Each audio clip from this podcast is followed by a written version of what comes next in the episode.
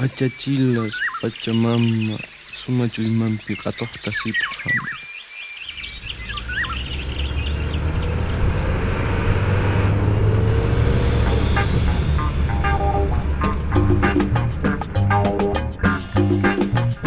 Sur les routes de la. Pachamama,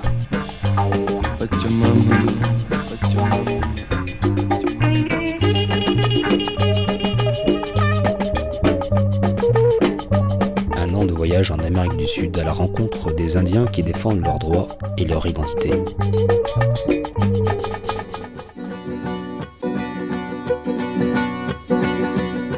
De retour euh, sur les routes de la Pachamama, dans la communauté Quichua de Wasilatalag, en Amazonie équatorienne. Alors nous étions la dernière fois avec Marco Aurelio Liquiandi, le chef de la communauté, qui nous a parlé de, de sa communauté, qui s'investit dans le tourisme communautaire, où l'argent du tourisme est redistribué au sein du village. Alors aujourd'hui, euh, nous continuons la visite à la rencontre des enfants et de leur professeur Eduardo Liqui, qui leur apprend le Quichua.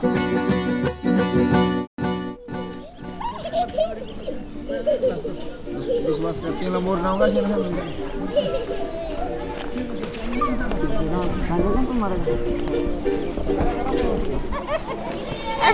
Taruca, taruca. Yo me llamo Roger. Sí. Fabio. Yo, yo me llamo Brandon. Dennis. Brandon. Sí. Enoch. Fabio. Eric. Fabio. Roger.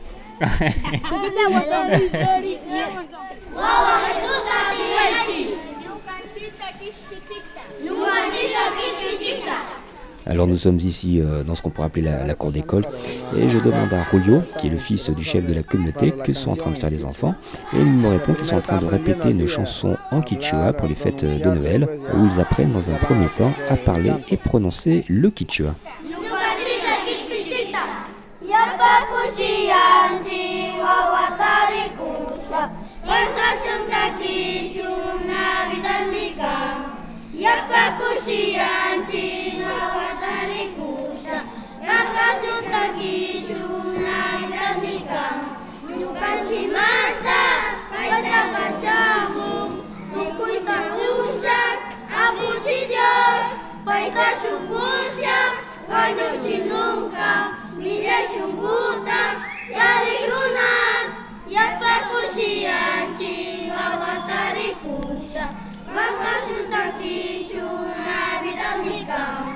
parlons en aprende quichua. quichua, todo Tous les lo que cours es sont en matemática quichua. en Les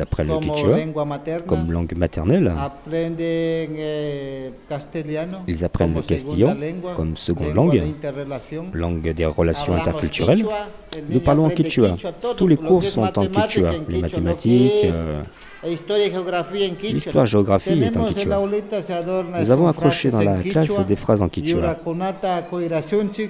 Que quiere decir se- sembremos árboles, Nous plantons des arbres, ça fait partie de notre vie. Nous vivons en organisation. Critique-toi toi-même. Je suis libre comme l'oiseau. Voilà, c'est de cette manière que l'on travaille. On valorise ¿no? notre langue. Et cet apprentissage renforce ce que nous sommes. Bueno, esta escuelita tiene sus años, más o menos unos 19 años de Cette creación. école a 19 ans d'existence. niños van de los 5 años Les enfants ont entre 11 5 o 12 et años 11, 12 ans. Là, ils terminent euh, la primaire et ils vont au collège. Et c'est le second niveau d'enseignement. Et là, ils parlent seulement le castillan. On va écouter les enfants chanter maintenant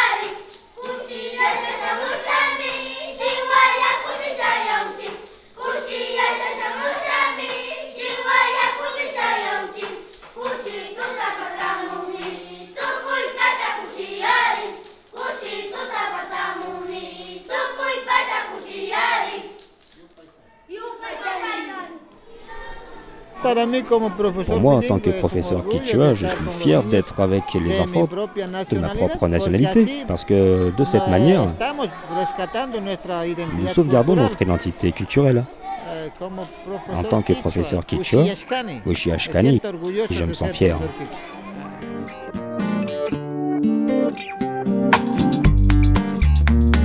Le quechua, qui est l'une des principales langues parlées en Amérique du Sud, où l'on dénombre environ 10 millions de personnes la pratiquant, du sud de la Colombie jusqu'au nord de l'Argentine. Et en Équateur, il serait environ 2 millions de, personnes à la parler. Alors sans rentrer dans les détails, on peut dire que cette langue était déjà présente avant le développement de l'Empire Inca que le quechua est un groupe de langues, en fait, avec des variantes grammaticales et de, ou de prononciation.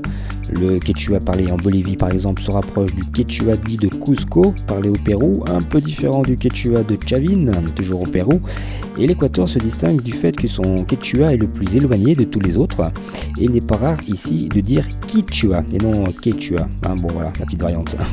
Il y a ensuite euh, d'autres variantes en fonction des, régions au sein d'un même pays, mais tout le monde arrive à se comprendre quel que soit le, le utilisé.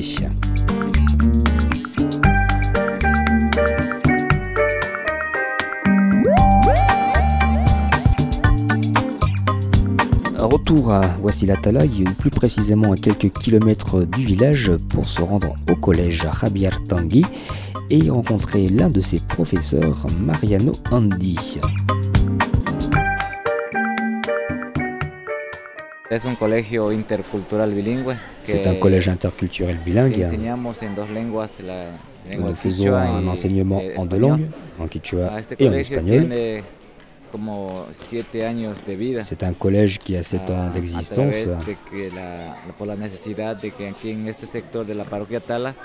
Et il a été créé parce que dans ce secteur, il n'y avait pas de, de collège bilingue. Et il est utilisé par les 32 communautés de la région. Et nous avons ici euh, 180 étudiants.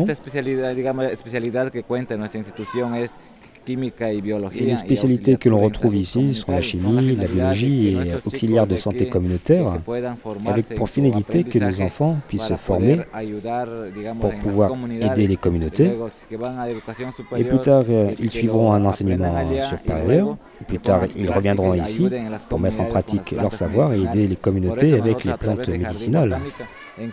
Et pour ça, nous, grâce au jardin botanique, nous enseignons l'utilité, la manière d'utiliser et l'importance des plantes médicinales. Et pour connaître ces plantes médicinales, nous allons sur nos montagnes, dans notre jungle, cueillir ces plantes et les sauvegarder ici, dans notre jardin botanique, et en, et en prendre soin.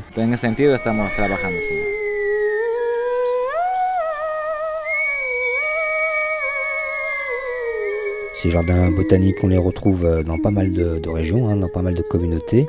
On y fait pousser donc des plantes qui serviront à l'artisanat, d'autres pour cuisiner. Lorsque par exemple vous avez à faire cuire un poisson dans la braise, eh ben, il faudra utiliser une feuille qui ne dégage pas d'odeur. D'autres plantes seront cultivées pour leur effet antibiotique ou cicatrisante. Mais le jardin botanique, c'est encore plus que ça.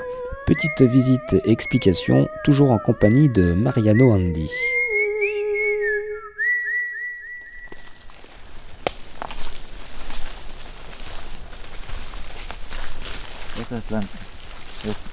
Cette plante, du balsamo, du baume. On ne peut plus trouver ce style d'arbuste de, ici dans la jungle. Elle est en voie de disparition parce que beaucoup de personnes sont intéressées pour son bois, pour faire des meubles. Entonces. par conséquent, il n'y en a plus.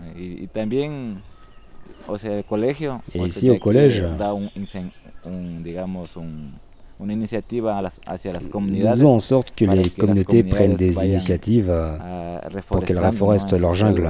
Entonces, ese, ese trabajo hacemos el colegio aquí. Nosotros queremos que también exista apoyo para nosotros seguir así fortaleciendo que la Nous voulons aider ces communautés, continuer de fortifier leur prise de conscience en et qu'elles fassent des semences sur leur propriété. Es gratuitamente porque hacen trabajo de los estudiantes. Tout ceci est gratuit parce que es c'est le travail des étudiants. L'idée, c'est qu'ils aillent demander aux communautés de semer pour que dans leur ferme, il, euh, il y ait quelques plantes pour le futur de leurs enfants. Voilà notre action. Nous apportons, on peut dire, un, grain de sable pour protéger notre jungle. O sea, bajo, aussi, euh, bajo vivre sous les arbres. Protéger notre santé, notre médecine naturales. naturelle. Voilà ce que nous faisons. hecho. Estas son semillas que recién sembramos. Eso se llama Et les semillas graines ici de que nous avons ¿cómo se récemment semées, elles s'appellent awano. Aguano, o sea, ma- em- eh, madera más eh, Ça es- donne un, especial un de bois très que l'on trouve ici en Amazonie. Eh, porque en esta madera no podemos vender a cualquiera. C'est un bois que l'on ne peut pas vendre à vender. personne. C'est interdit. Entonces, ¿Por qué es prohibido? porque ya está en proceso de extinción. C'est interdit Ya- parce qu'il est en voie de- disparition. Ya no hay en nuestra selva.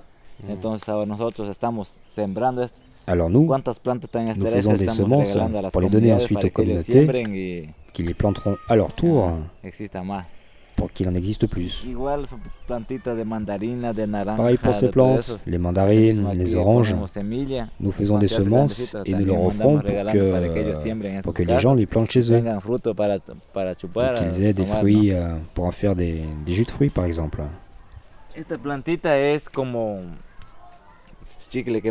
Cette petite plante, c'est comme le, le chewing-gum que l'on mâche. Ça ressemble beaucoup, mais, c'est un petit fruit. Eh, en la boca On l'utilise comme un chewing-gum, mais euh, ça provient d'une plante. C'est naturel, sans produits chimiques.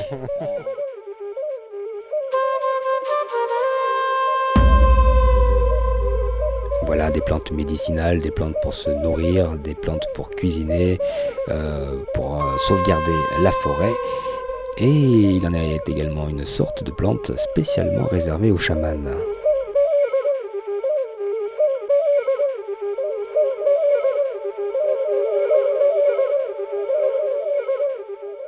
Por ejemplo, como esta hoja Par exemple, avec cette feuille, euh, medio, sonido, elle produit du son. ya, pues más más hace sonar así. Entonces ahí dice que Et les chamans o sea, lo- disent que lorsqu'on écoute ce bruit, le mal s'en va. C'est ce que disent les chamans. Hojas tenemos así para que no se pierda. C'est une si plante que l'on cultive ici pour ne pas qu'elle disparaisse. Parce que les gens, quand ils travaillent dans les champs, bah, ils la coupent.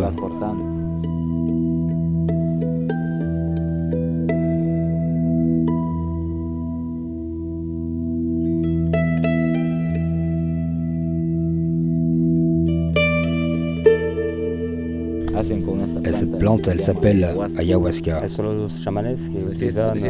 sont seulement les chamanes. chamans qui, l'utilisent. Lorsque ce sont d'autres personnes qui l'utilisent, ça ne fait aucun effet. Ah. Ou alors quelquefois, ça provoque la diarrhée. Donc elle est réservée aux chamans. Si quelqu'un la boit sans savoir l'utiliser, il peut mourir. Il faut l'utiliser se sous contrôle, la avec euh, quelqu'un qui connaît la technique.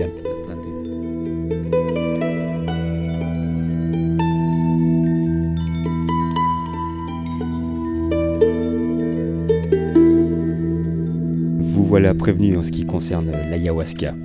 Pour terminer, nous allons retourner au village de Wassila-Talag et laisser le mot de la fin à son chef Marco Aurelio Lecuyandi. Alors, lorsque je suis arrivé euh, là-bas, en décembre 2008, Marco Aurelio venait d'être élu à la tête de la communauté, des élections qui ont lieu tous les 5 ans, et ce projet de tourisme communautaire lui tient vraiment à cœur, de même que pour pas mal de, jeunes que j'ai rencontrés là-bas et qui s'investissent vraiment pour faire en sorte d'attirer plus de touristes et donc plus d'argent pour faire vivre le jardin botanique, le collège, euh, payer le professeur bilingue, etc. Alors il faut savoir que généralement les communautés n'acceptent qu'un nombre réduit de touristes et elles ne peuvent clairement pas compter que sur cette manne financière pour faire fonctionner leur communauté, même si c'est un type de tourisme qui est en pleine extension et qui peut parfois faire naître une sorte de comment on pourrait dire ça, une sorte de folklorisation des, coutumes de ces communautés afin d'attirer les touristes à la recherche d'exotisme. Alors ce n'est pas le cas ici à Wassila Talag, et j'ai demandé à Marco Aurelio Likuyandi s'il n'y avait pas une autre alternative au tourisme pour faire vivre la communauté et défendre son territoire. Voilà sa réponse. La, la alternativa es, ¿cómo se L'alternative, decir? comment on peut dire, c'est couper la forêt. Nous, nous avons vu euh, le tourisme communautaire comme seule alternative. un tourisme managé par la communauté elle-même.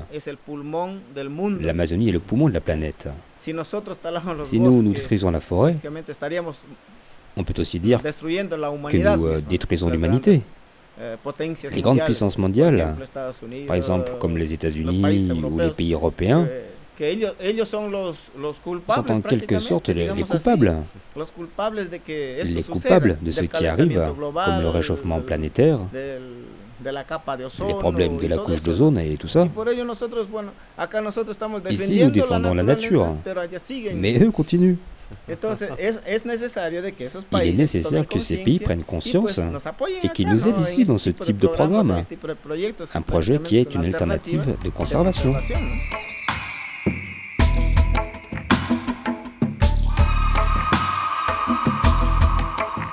Il ne perd pas le nord, notre ami Marco Aurelio, et c'est vrai que les chiffres lui donnent raison.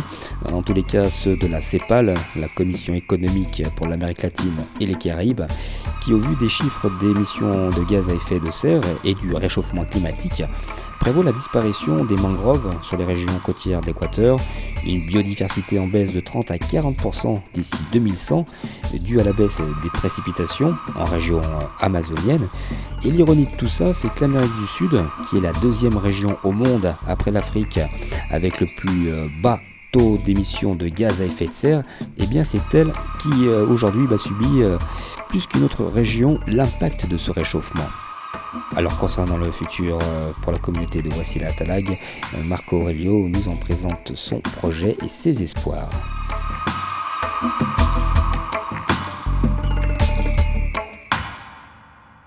J'ai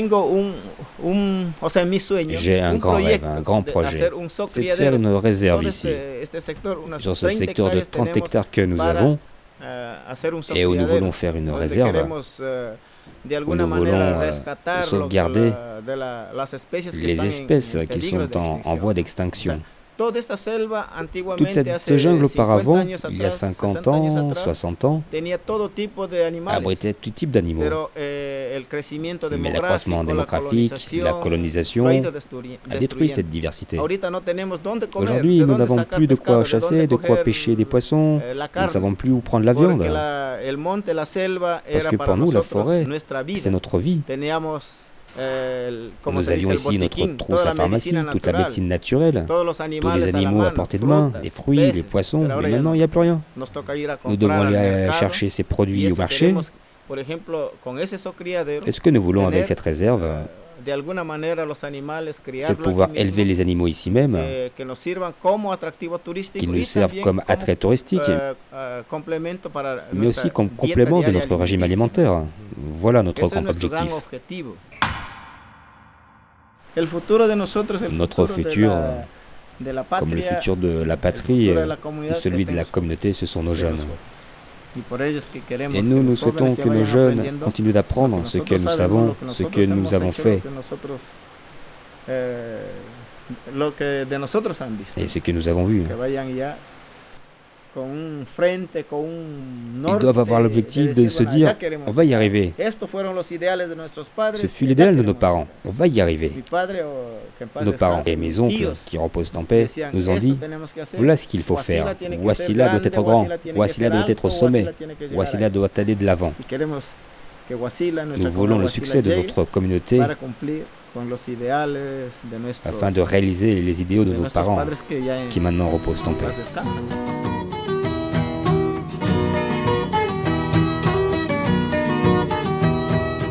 Bien voilà, fin du voyage à Wassilatalague en Équateur. Euh, si vous souhaitez en savoir un peu plus sur cette communauté et sur Ricancier, le réseau indigène des communautés du Haut-Napo pour la cohabitation interculturelle et l'écotourisme, vous trouverez un lien sur le blog americalatina09.unitaire.com. Rendez-vous pour la suite du voyage sur les routes de la Pachamama, ce sera à Huacabamba, au nord du Pérou. Hasta la próxima.